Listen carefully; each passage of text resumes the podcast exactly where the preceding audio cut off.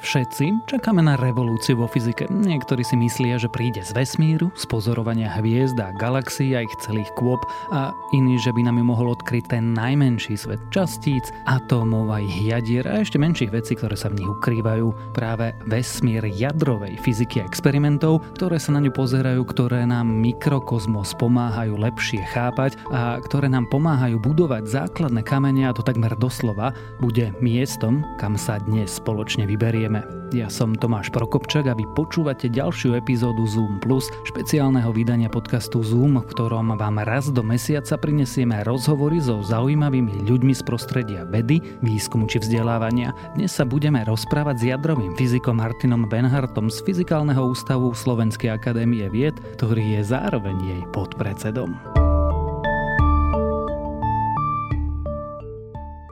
Martin, už rozumieme jadrám atómov? E, myslím si, že nie, ale nie, nie do takej miery, aby sme mohli byť spokojní.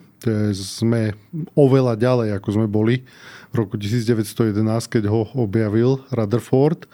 Dokonca si myslím, že sme výrazne ďalej, ako sme boli pred možno 10 alebo 15 rokmi. Niektoré fenomény, o ktorých sme boli presvedčení, že platia, sa ukazuje, že e, neplatia. A ja si ale stále myslím, že štruktúra atomového jadra je pomerne jednoduchá a akurát zatiaľ sme ešte neprišli na to, že aká. Ako je možné, že koľko to je 110, 112 rokov, že stále takto tápame? Tá príčina je v tom, že to jadro tvorí mnoho častíc. Že kdežto ten progres v jadrovej a časticovej fyzike v 30. rokoch bol enormný, v podstate takmer čokoľvek, na čo sa človek pozrel, dalo Nobelovú cenu. A je to hlavne kvôli tomu, že v tej dobe študovala hlavne teoretická jadrová fyzika, študovala jednočasticový problém. Študovať mnohočasticový problém v kvantovej mechanike je ďaleko, ďaleko zložitejšie. Čiže to je to, čo robí ten, ten progres taký pomalý.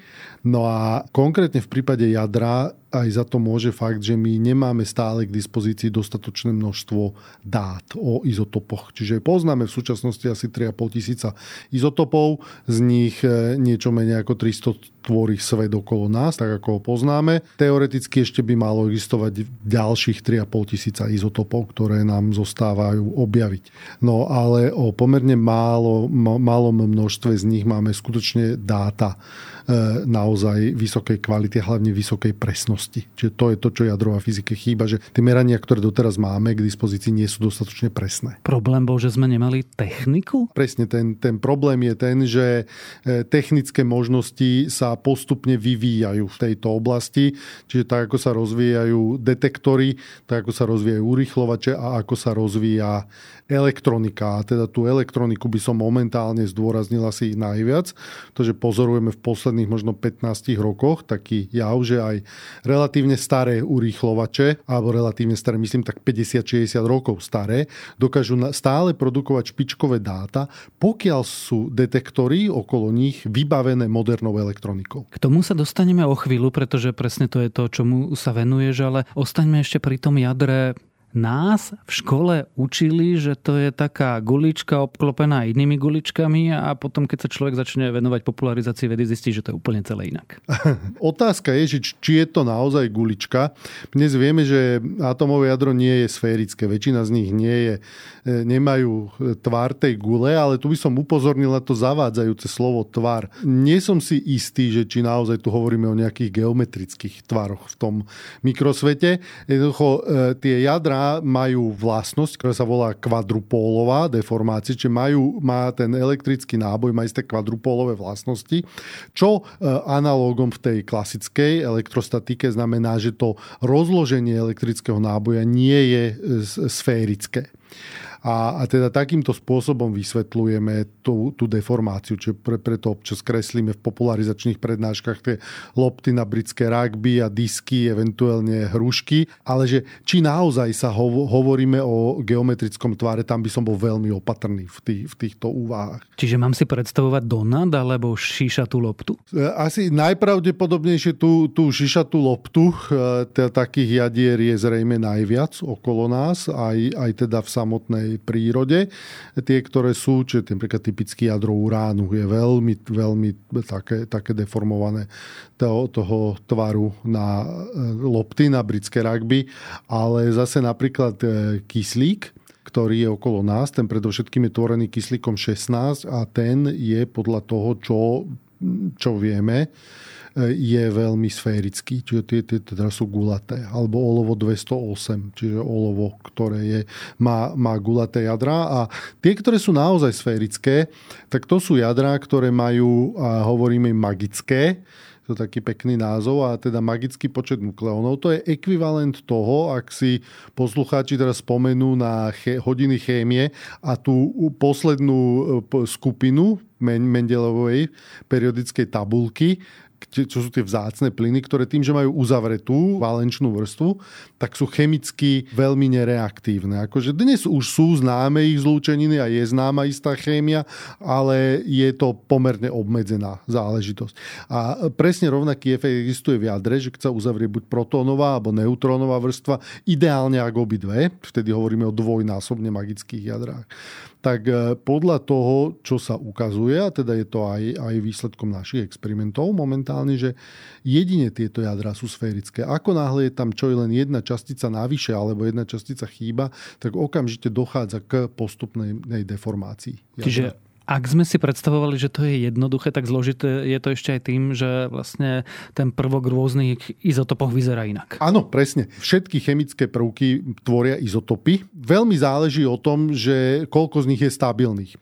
Typicky tie chemické prvky, ktoré majú nepárne protónové číslo, majú málo stabilných izotopov. Napríklad striebro má dva stabilné, zlato má len jeden. Ale tie, ktoré majú párne číslo, tak tie ich môžu mať viac. Napríklad e, rekord je cín, a ten má, ak sa nemýlim, 10 alebo 12, teraz som, som si neistý, ale ten má najviac stabilných izotopov. Čiže keď si zoberieme kus, e, kus cínu, ako napríklad plechovka je cínová, tak to je takáto zmeska izotopov, ktoré tam sú. No a odpoveď, že prečo to tak je, no žijeme v takom vesmíre. Ty skúmaš zlato. Áno. Prečo? Teda rozumiem mnohým ľuďom, prečo skúmajú Áno, zlato, ale prečo v ty? Našom, v našom prípade to nesúvisí s tým, pretože my skúmame izotopy zlata, ktoré majú veľmi málo neutrónov, oni sú radioaktívne. A tie jadrá, oni nevedia o tom, že sú zlatom, ani tie jadrá, tie stabilné, to je zlato 197, čiže to číslo 197 hovorí, koľko je tých protónov a neutrónov dohromady. V jadre ani oni nevedia o tom, že sú, sú e, vzácne. To robia tie elektróny naokolo, celá tá chémia sa deje na úrovni elektrónov, ale aj to, koľko je tých elektrónov, je dané tým počtom protónov. No a že prečo práve zlato, ono je to do istej miery náhoda a siaha ešte do čias môjho pôsobenia ako postdoktoranda na univerzite v Leuvene v, v Belgicku kde v jednom experimente, ktorý kvázi nevyšiel a jeho cieľom bolo objaviť nové izotopy bizmutu, to sa vtedy nepodarilo. Dnes je už jasné, že sa to nepodarilo, lebo v podstate tá moja prvotná analýza v Levene ukázala, že sa to nepodarilo. E, pre istotu pred pár rokmi boli preanalizované nezávisle ešte raz niekým iným. Tie dáta dospel tiež k tomu istému záveru, že jednoducho sa to nepodarilo ale vznikol tam izotop zlata 179, teda o 18 neutrónov menej než ten v tom prstení. A objavili sme tam práve, práve jeho, jeho deformovaný vzbudený stav. Čiste náhodou sa to udialo a vtedy tam nastúpila ďalšia náhoda, keď s mojím šéfom sme nevedeli tie dáta príliš interpretovať. A už sme boli viac menej v takom stave, že opublikujeme len to, čo máme, aby sme si urobili tú čiarku v rôznych tých rebríčkoch. To niektorí ľudia považujú za dôležité počty publikácií a príliš nie, ale, ale sú ľudia, ktorí áno. Vtedy tam náhodou navštívil profesor Wood z Georgia Institute of Technology v Atlante v Spojených štátoch. On je angličan pôvodne, ale žije od roku 74 v Spojených štátoch. On tam sedel na chodbe a ja som nevedel, kto to je. A mne to prišlo hlúpe, že tohoto pána som videl predtým na konferencii, takže nie je to len tak hoci kto, a prečo on sedí na chodbe a že to je predsa hamba pre nás ako pre pracovisko, tak som išiel a zavolal som ho, že v mojej pracovni je voľný stôl, že môže si tam ísť sadnúť. Tak on si tam išiel sadnúť a teraz tam si niečo čítal a zase tak ako stála reč, tak ma napadlo, že zavolám ho na obed. Tak sme išli spolu na obed a vyšli sme pred budovu a on sa ma opýtal, že akú fyziku robím v Levene. No tak som mu povedal tú našu story s týmto e, zlatom 179. No on sa tak zastavil a hovorí, že no ideme rýchlo na ten obed, lebo že on má ešte 3 hodiny, kým bude musieť ísť na letisko, že on chce tie dáta vidieť, pretože možno sme našli to, čo on hľadal 30 rokov. Podľa toho, čo sme mu povedali a skutočne to tak bolo. A výsledkom toho rozhovoru bolo vtedy povedal, že v žiadnom prípade nepublikujte zatiaľ, že treba to dokončiť a ja vám pomôžem. No a stalo sa to, že on mal dáta, ktoré nepublikoval, mal ich v šuflíku, pretože v tej dobe boli štandardy na e, publikovanie ďaleko prísnejšie, ako sú dnes, hlavne tých autorov samých voči sebe. Čiže keď oni neboli naozaj spokojní s interpretáciou a s kvalitou toho výsledku, oni sa ho nepokúšali publikovať za každú cenu, len preto, aby mali čiarku.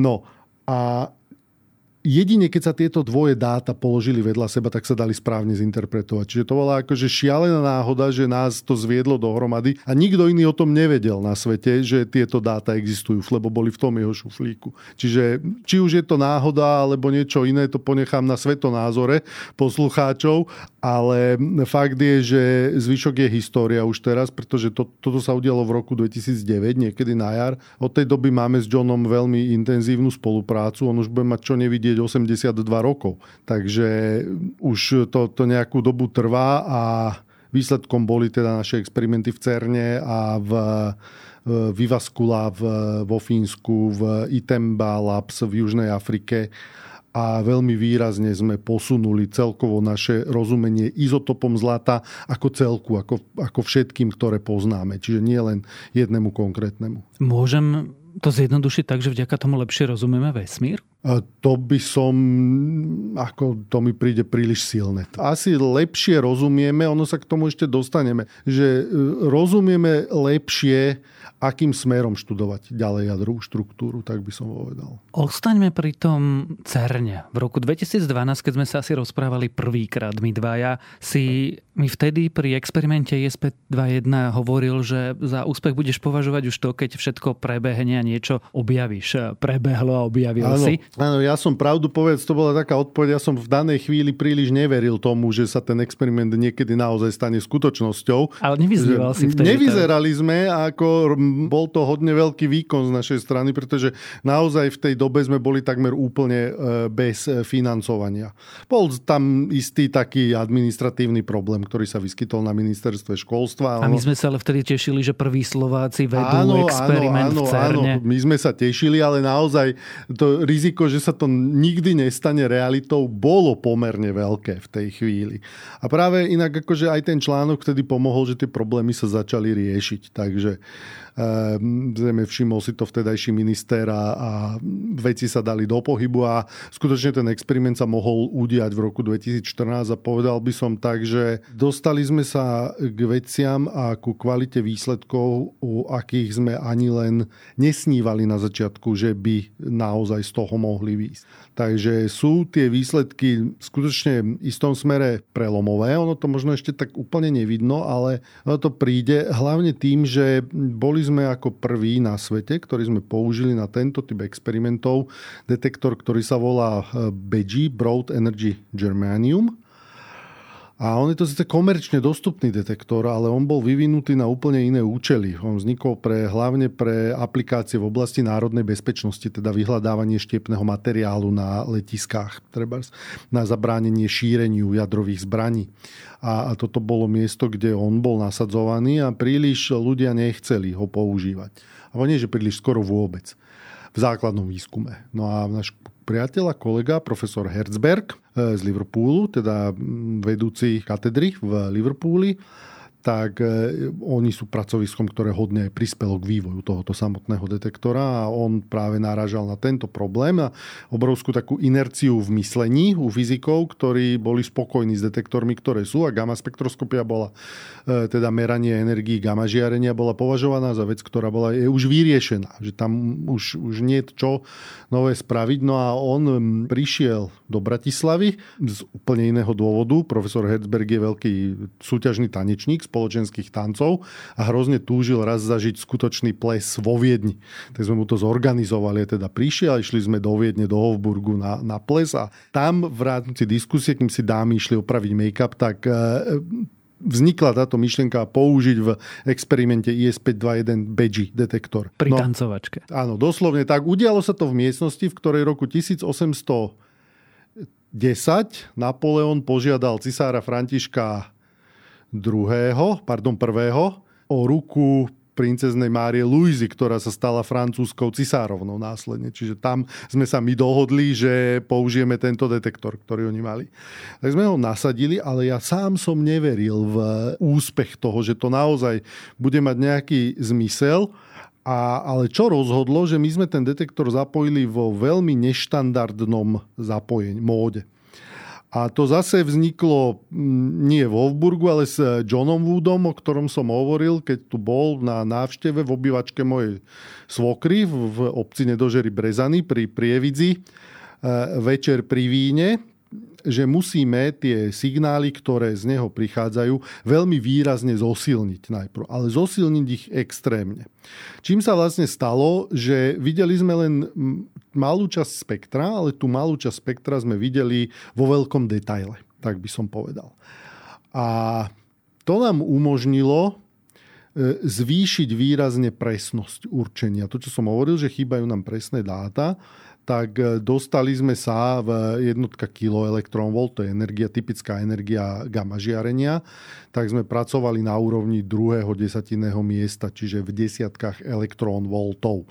Čiže keď jadrový fyzik použije jednotku elektronvolt, obvykle treba zbystriť pozornosť, pretože to je niečo výnimočné, pretože tá energetická škála jadra je, je vyššia. Hovoríme o kilo a mega elektronvoltoch. Takže keď sme na elektronvoltovej úrovni, tak to je vždy niečo zaujímavé. No aj keď sme hľadali hmotnosť Higgsovho bozonu, tak sme sa predsa pohybovali vtedy mega To sú giga elektronvolty dokonca, alebo stovky gigaelektronvoltov dokonca. Čiže to je úplne, úplne iná škála a my sme sa vlastne tlačíme na tú spodnú časť, ale, a, ale stále meriame poviem, stovky kiloelektronvoltov, ale s 10 elektronvoltovou presnosťou. No a to je, je to pomerne komplikované, že čo potom z toho vyplyne, ale možno si to predstaviť tak, že máme fotografiu s fotoaparátom, ja neviem, 1 megapixelovým alebo 20 a okamžite je vidno rozdiel v tej kvalite. Čiže sú ako keby nové okuliare pre istú časť jadrovej fyziky. Zase e, človek za to niečím musí zaplatiť obvykle, že zase v iných, v iných vlastnostiach tento detektor nie je dobrý. V čom nie je dobrý napríklad je v meraní času. Aby, aby získal takto presnú energiu, tak jemu to dlho trvá, než všetok ten náboj, než ho získa. To znamená, že nedajú sa merať krátke časy s takýmto detektorom, čiže to je zase jeho limit. Keď sme pri detektoroch, vy ste si jeden postavili, nie? A, a nazvali ano, ste ho Tatra. Tatra. Tatra nie je detektor a, ako taký. Tatra je... Spektrometer? Za, áno, použijeme výraz spektrometer Tatra, ale detektory sú súčasťou. To je celý systém, dá sa povedať. A srdcom tej, tej Tatry je transportný systém. On si to možno predstaviť ako magnetofón postavený tak, aby mohol pracovať o vysokom váku. A my z toho urýchlovača v CERNE získavame vzorku izotopu, ale v podobe zväzku. Čiže tam priletí na 30 kV kinetické energie priletí, dajme tomu 10 e, na 7 častíc za sekundu, izotopu 181 ortuť. Dá sa to urobiť, aby to bol len ten jeden, ako v našom prípade bol takmer úplne čistý. Tým, to je jedna z výhod, že prečo študovať zlato, pretože sa dá získať takmer úplne čisté. Všetky prvky sa nedajú. A my sme ho zastavili na tej páske a následne ho tým svojim pohybom páska presunula do detekčnej stanice na vzdialenosť nejakých 50 cm odtiaľ a ktorá je už obklopená potom detektormi. A tam dochádza k rozpadu. To je radioaktívny izotop, on sa rozpadá s polčasom rozpadu, čo je 181 ortuť asi okolo 3 sekúnd Takže tam dochádza k tomu rozpadu a to žiarenie, ktoré vzniká pri rozpade, nesie informáciu o štruktúre atomového jadra. Čiže tam ho my meriame, ale už zhruba po, po 3 sekundách sa rozpadne polovica, po ďalších troch polovica z tej polovice a tak ďalej. Čiže už po 9 sekundách v zásade nemáme čo merať. Čiže čo sa udeje vtedy? Jednoducho dá, dá ten detektor alebo ten systém dá signál urýchlovaču, aby poslal ďalšiu vzorku tá sa zastaví na páske a cyklicky sa to opakuje a naberáme takto štatistiku. Takže premerali sme asi počas vtedy štvordňového experimentu, ja neviem, okolo 2500 takýchto vzoriek. Čiže e, znie to pomerne jednoducho, tá technická realizácia je zložitá. Je to systém, ktorý musí pracovať vo veľmi vysokom váku. A je to kvôli tomu, že jeden z tých detektorov, ktorý sme tam mali, je na teplote tekutého dusíka a medzi detektorom a vzorkou nesmie byť žiaden materiál, pretože meria e, elektrónové žiarenie nízkych energií, ktoré je veľmi neprenikavé. Čiže keď sme tam niečo mali, tak nám tie elektróny to zastavia a nedostanú sa do detektora. A pokiaľ by nebolo ono zase vákuum, je ako vzduchoprázdny priestor, ale on to v skutočnosti nie je vzduchoprázdny priestor. To je len priestor s veľmi nízkym tlakom. Čiže my tam hovoríme, pracuje ten náš systém pri tlakoch a teraz používame jednotku millibar, Čiže aj atmosféra je tisíc milibarov. Bar je atmosféra zhruba. Čiže tisíc milibarov je atmosféra a my sa pohybujeme na úrovni 10 na minus 7, 10 na minus 8 milibaru. To znamená, že o 11 rádov je znížený tlak oproti atmosfére. No a tam už sa naráža na problém. E, hlavne plasty majú takú vlastnosť, že keď vložíme do tej vákuovej komory, plast a začneme znižovať ten tlak. Robí sa to niečím, čo sa turbomolekulárna výveva. To je turbína ako na prúdovom lietadle, ktorá sa točí a ona môže pracovať už v podstate len v istom váku, čiže sa urobí tzv. predvákum, čiže najprv sa zníži tlak na úroveň, kedy sa môže zapnúť a krásne vidieť, že on ten tlak klesá, klesá, klesá a zrazu vyskočí hore, a zač klesá ďalej a zase skočí hore. A, a toto sa deje. Je to kvôli tomu, že v tom plaste pri výrobe obvykle sú uväznené plyny. A ako klesá ten tlak, tak to vytrháva molekuly toho plynu a existujú materiály, v ktorých sa jednoducho takto nízky tlak nedá dosiahnuť. Čiže preto ten celý ten systém bol, musel byť navrhnutý len z materiálov, ktoré túto vlastnosť nemajú. A typický problém u konkurenčných systémov je ten, že používajú plastovú pásku.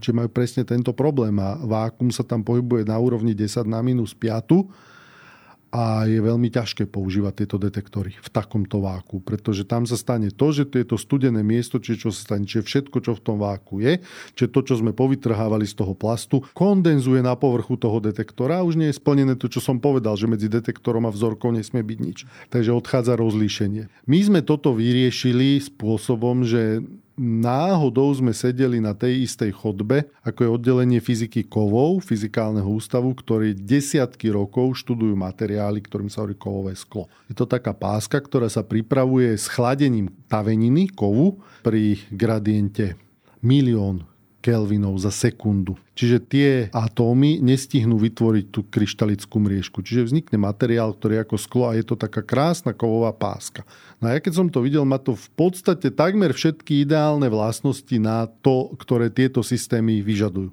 Sme to skúsili urobiť z toho, ale zároveň je to materiál, ktorý má nejaké vlastnosti.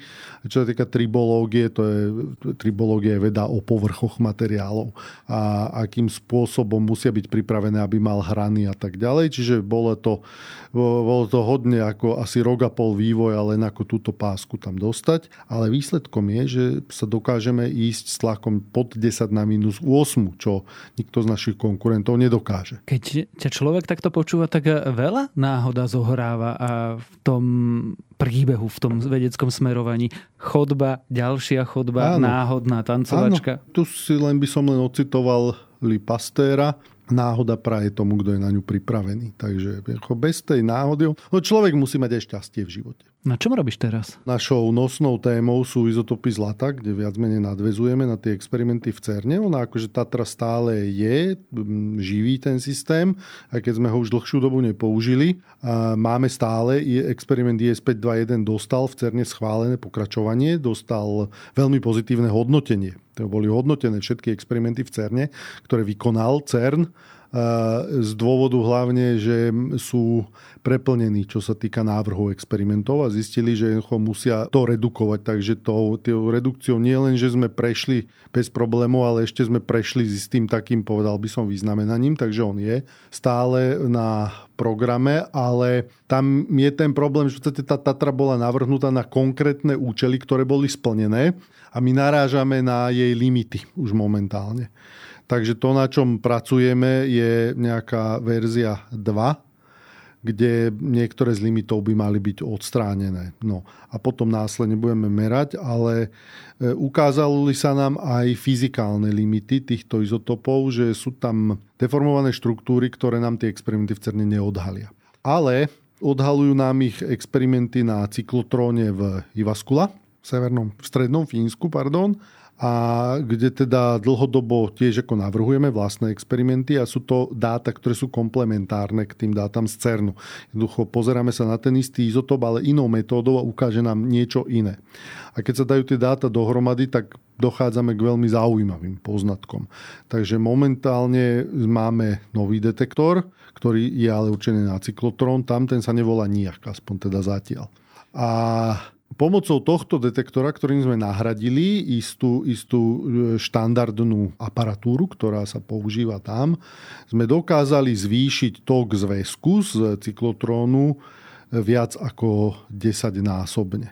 Urobili sme pilotný experiment v Lani, keď sme za rovnakú dobu získali 40 krát viac dát ako, ako s tým konvenčným systémom. Čiže tá metóda funguje a momentálne by som povedal, spúšťame celú kampaň eh, experimentov, ktoré by mali byť realizované ako, ako paralelne k tomu cernovskému programu.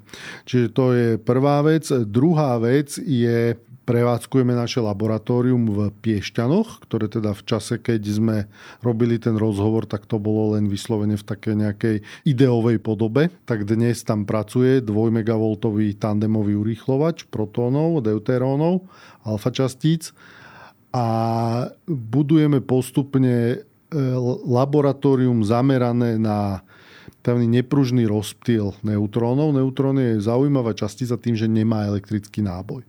Dá sa na urychlovači e, produkovať, čiže dá sa urychlovač použiť ako zdroj neutrónov a si predstavíme stabilné jadro a ten neutrón na správnej energii ho dokáže vzbudiť na vzbudený stav. A pomocou toho ono to jadro následne, dve veci, po tom vzbudení sa ono pohybuje, či má kinetickú energiu nejakú a pomerne rýchlo sa deexcituje vyžiarením gamma žiarenia. A teraz, keď máme detektor a to jadro je v pohybe vzhľadom na detektor, tak dochádza tam k Dopplerovmu javu. Čiže to je to isté ako červený posun pri hviezdach. A z tohto, z takýchto meraní sa dajú zmerať doby života tých vzbudených hladín. A dajú sa merať až desiatky fem, časy, ktoré sú na desiatky femtosekúnd. Femto je 10 na minus, teraz neviem, to je ten 15. 10 na minus 15 sekundy. Že takéto krátke časy, ktoré sa elektronicky odmerať, nejako nedajú. A v súčasnosti je na svete jediné laboratórium, ktoré eh, má takýto program a to je v Lexingtone v Kentucky v Spojených štátoch a možno jedný z najzásadnejších výsledkov pre jadrovú fyziku za posledných 15 rokov vyšli odtiaľ práve. A to je, že pre, bol preukázal môj priateľ a kolega Steve Yates a Paul Garrett, preukázali, že izotopy kadmia, stabilné izotopy kadmia, nemajú schopnosť vybrovať. A teda vybračný model bol jeden z učebnicových príkladov modelu jadra, ktorý funguje a ktorý bol práve navrhnutý na tie izotopy kadmia slúžili ako najúčebnicovejší, neviem, či je korektné použiť takýto, takúto konštrukciu, príklad týchto vibrácií. A oni preukázali pomocou tejto metódy, že žiadne vibrácie to nie sú, ale všetci, a to všetci zahrňa aj mňa, boli presvedčení o tom, že toto sú najvybračnejšie jadra, ktoré sú. Čiže zrejme to znamená, že vôbec nemajú schopnosť jadra ten povrch vybrovať. Čiže to, čo sme si mysleli 50 rokov, môže byť zle. A v Európe vôbec ako nie je laboratórium, ktoré by malo takýto program a je tých, tých problémov, ktoré sa dajú preštudovať s vysokou presnosťou, je strašne veľa. Teda ten malý urychlovač na to bohate stačí, pokiaľ bude vybavený modernými detektormi. A tým, že, tým, že budujeme tieto veci už optimálne a vychádzame viac menej tam, kam sa Kentucky dostalo za desiatky rokov a to je v podstate, keďže sme v pravidelnom kontakte s nimi, takže môžeme to posunúť ďalej. To je našim cieľom. Viem, že to veľmi zjednoduším, pretože e, je to veľmi jednoduchá otázka, ale odpoveď nemusí byť vôbec jednoduchá. Čo ťa poteší, čo budeš rád, keď dosiahnete, objavíte? Čo bude ten tvoj heureka moment? Vždy som túžil objaviť niečo, čo by bolo prospešné celému ľudstvu. To by bol asi taký ten vrchol. A tieto veci, ty si tak začal na začiatku s tou revolúciou, že odkiaľ vlastne príde, to ja neviem, odkiaľ príde. A ja si myslím, že ona príde akože v tej fyzike z totálne nečakanej oblasti. Čiže môže to byť aj, aj astrofyzika, môže to byť jadrová časticová fyzika, ale môže to byť biofyzika, nanotechnológie a všetky, všetky tieto veci. Takže v zásade to by, bola, to by bola jedna vec, ale druhá vec, ktorá ma teší na tom najviac, na tej práci sú tí vynikajúci študenti, ktorých máme. Naozaj ako práca so študentami a teda Slovensko potrebuje vzdelaných odborníkov v oblasti jadrovej fyziky, jadrových technológií, lebo momentálne produkujeme viac ako 60% elektrickej energie a nemáme inú alternatívu do budúcna. Môže si o tom myslieť kto čo chce, ale jednoducho tie čísla sú absolútne jednoznačné. A veľmi chýba slovenskému jadrovému priemyslu, chýbajú vzdelaní odborníci v tejto oblasti a, a neprichádza ich dostatok, takže sú veľmi dôležití títo ľudia, ale naozaj môžem povedať, že pracoval som s vynikajúcimi doktorandami za posledné roky. Teda už mám prvých doktorandov, ktorí sú obhájení, už mám momentálne troch.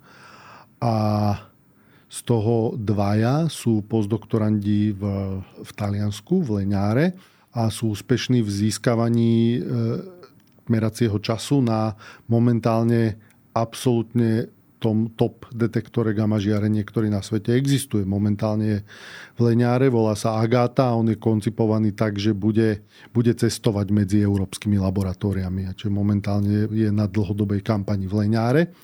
A dobrá správa je, že jeden z nich sa ide od, o dva týždne vrátiť na fyzikálny ústav, to, to je moja, to ja dávam podmienku, ja do, svojich doktorandov po obhajobe nezamestnávam. To, to je striktná podmienka, že ak sa chcú ostať v mojej skupine, tak musia absolvovať minimálne dvojročný postdoktorantský pobyt v zahraničí. Je mi jasné, že nie všetci sa vrátia, ale to nie sú stratení ľudia pre nás, pretože budeme môcť s nimi spolupracovať. Ďalej, ak sa, ak sa aj nevrátia. Ďalší doktorant, ktorý je tiež v tom leňáre, ten sa zatiaľ vrátiť nechce. Uvidíme, či sa bude chcieť vrátiť. Je možné, že nie, lebo tak veľmi dobre sa, sa uchytil a, ale opakujem, to platí to, čo som povedal. Tebe sa ako vracalo? Mne? Ježiš, to už je strašne dávno. Ja som tiež lebo teraz je to strašná móda hovoriť o tým, aby sa vrátili a neviem čo. Začias, keď som sa ja vracal, tak tá realita bola ešte ďaleko horšia, ako je momentálne, pretože vtedy sa o tých, o tých ľudí, ktorí sa vôbec chceli vrátiť, sa nestaral nikto. Neexistovali žiadne nejaké schémy podpory, ako že to počúvam, že čo všetko nemajú. Ja som nemal ani stoličku, keď som sa vrátil. Ja som dostal od svojej manželky stoličku, na ktorej sedím dodnes. Som dostal na naše prvé Vianoce, aby som nesedel na rozheganej drevenej stoličke tam. Takže ja si spomínam v podstate len na to, ako ja to nejak nepopieram to, že rodinné dôvody boli to, prečo som sa vrátil vtedy. Asi by som sa nebol vrátil, si myslím, ale ja som to nikdy nelutoval. A jednak ako z dôvodu, že mám asi najúžasnejšiu manželku na svete a nemám problém to takto verejne povedať, lebo je to tak. A je to najlepšie, čo ma kedy v živote stretlo.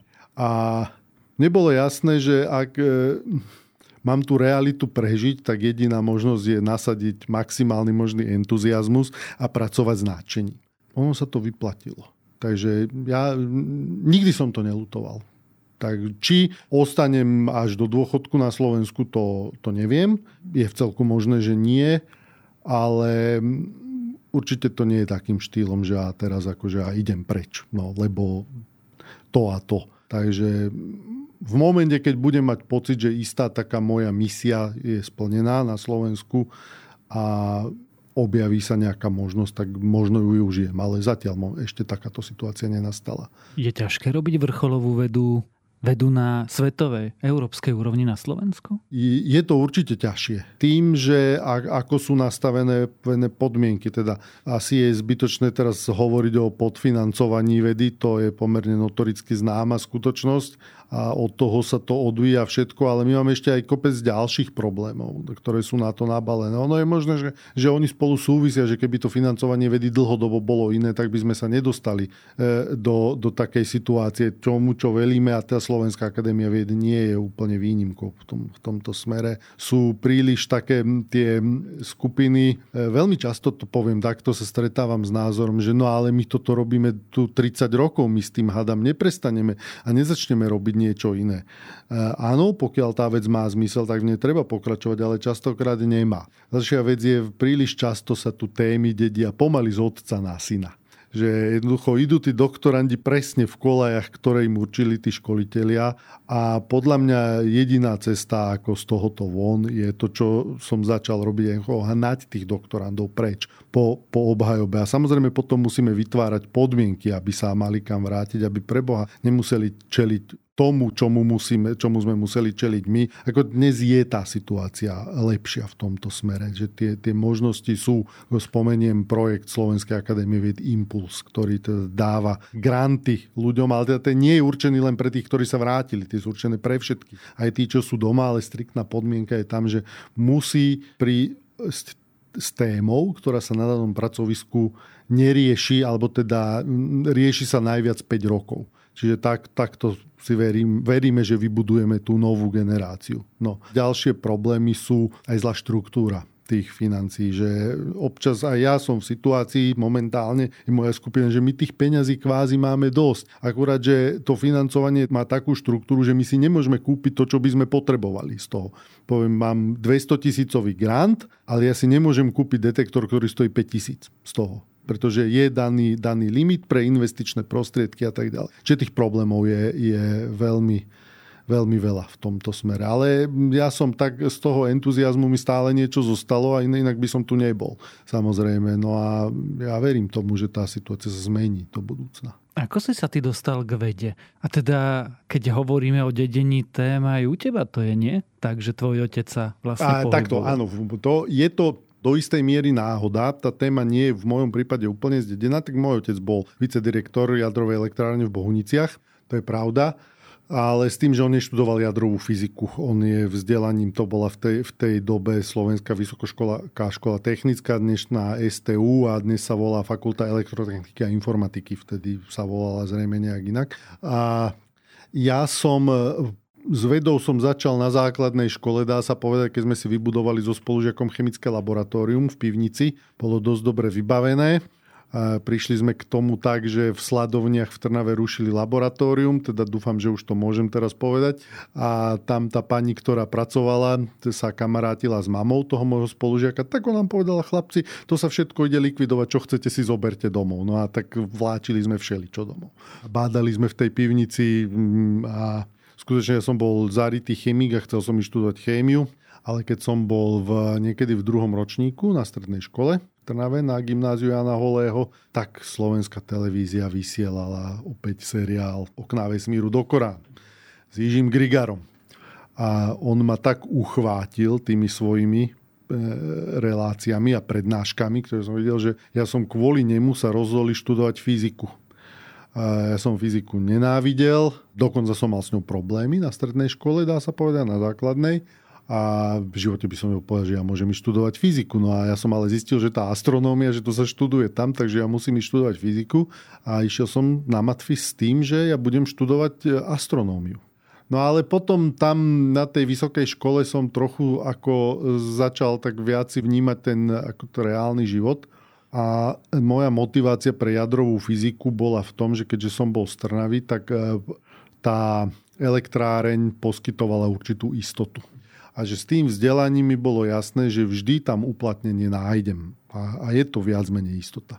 Takže preto som si vybral jadrovú fyziku a chcel som aj k diplomovku som robil vo VUE, priamo v, v spojitosti s technickou praxou pre reaktor VVR 440. No a lenže tam som práve narazil na to, že som syn môjho otca, kamkoľvek som prišiel v tej elektrárni, tak som bol tonov syn A to bolo niečo, čo som nechcel. Tak som išiel za profesorom Šárom, ktorý už bohužiaľ nie je medzi nami, Eh, že či by ma nezobral ako svojho doktoranda, ale vyslovene v úplne inej oblasti jadrovej fyziky a teda začal som na super ťažkých chemických prvkoch. On mal skupinu, teda v Darmštate, bol súčasťou týmu, ktorý objavil 110. až 112. chemický prvok. No a, a tým, tým som začal. Takže viac menej príliš už akože s môjim mocom som sa nestretol, čo sa týka odbornej e, oblasti. Úplne na záver kladiem otázku, ktorú kladiem každému, kto je tu hosťom. Po tom všetkom, čo máš za sebou, keby si bol znovu tínedžer a mal sa rozhodovať a rozhodoval by si sa znovu pre vedu? To závisí od toho, či by som vedel všetko to, čo viem teraz. A ak by som to nevedel, tak on zrejme asi nebol by nejaký iný, nebol by nejaký dôvod rozhodnúť sa inak, keď som sa tak rozhodol vtedy a s tým, čo všetko viem teraz, tak áno, venoval by som sa jadrovej fyzike, hlavne z dôvodu, že som stretol Johna Wooda, ktorý sa stal môjim stríkom. Prijali sme ho do rodiny a je môj, môj strýko. A v tej práci si s ním, ako to mi dalo tak, tak obrovský rozhľad, ktorý on má a už len počúvať týchto ľudí. Ja verím tomu, že aj v iných vedných disciplínach sú presne takí, takíto istí ľudia. No ale my sme sa tak ako stretli, že si tak dobre rozumieme. Takže aj s vedomím tohoto všetkého, áno. Nič by som neurobil inak a, a nič nelutujem. To je krásna odpoveď a vlastne k nej už nie je moc toho, čo dodať. Počúvali ste Zoom Plus, špeciálne vydanie podcastu Zoom. Ja som Tomáš Prokopčak a môjim hostom bol jadrový fyzik Martin Venhardt, ktorý pôsobí na Fyzikálnom ústave Slovenskej akadémie vied a je zároveň jej podpredsedom. Pri ďalšom z tejto série rozhovorov o vede sa počujeme o mesiac a podcast Zoom naďalej vo svojej klasickej podobe s novinkami z vedy vychádza každý týždeň a to v stredu.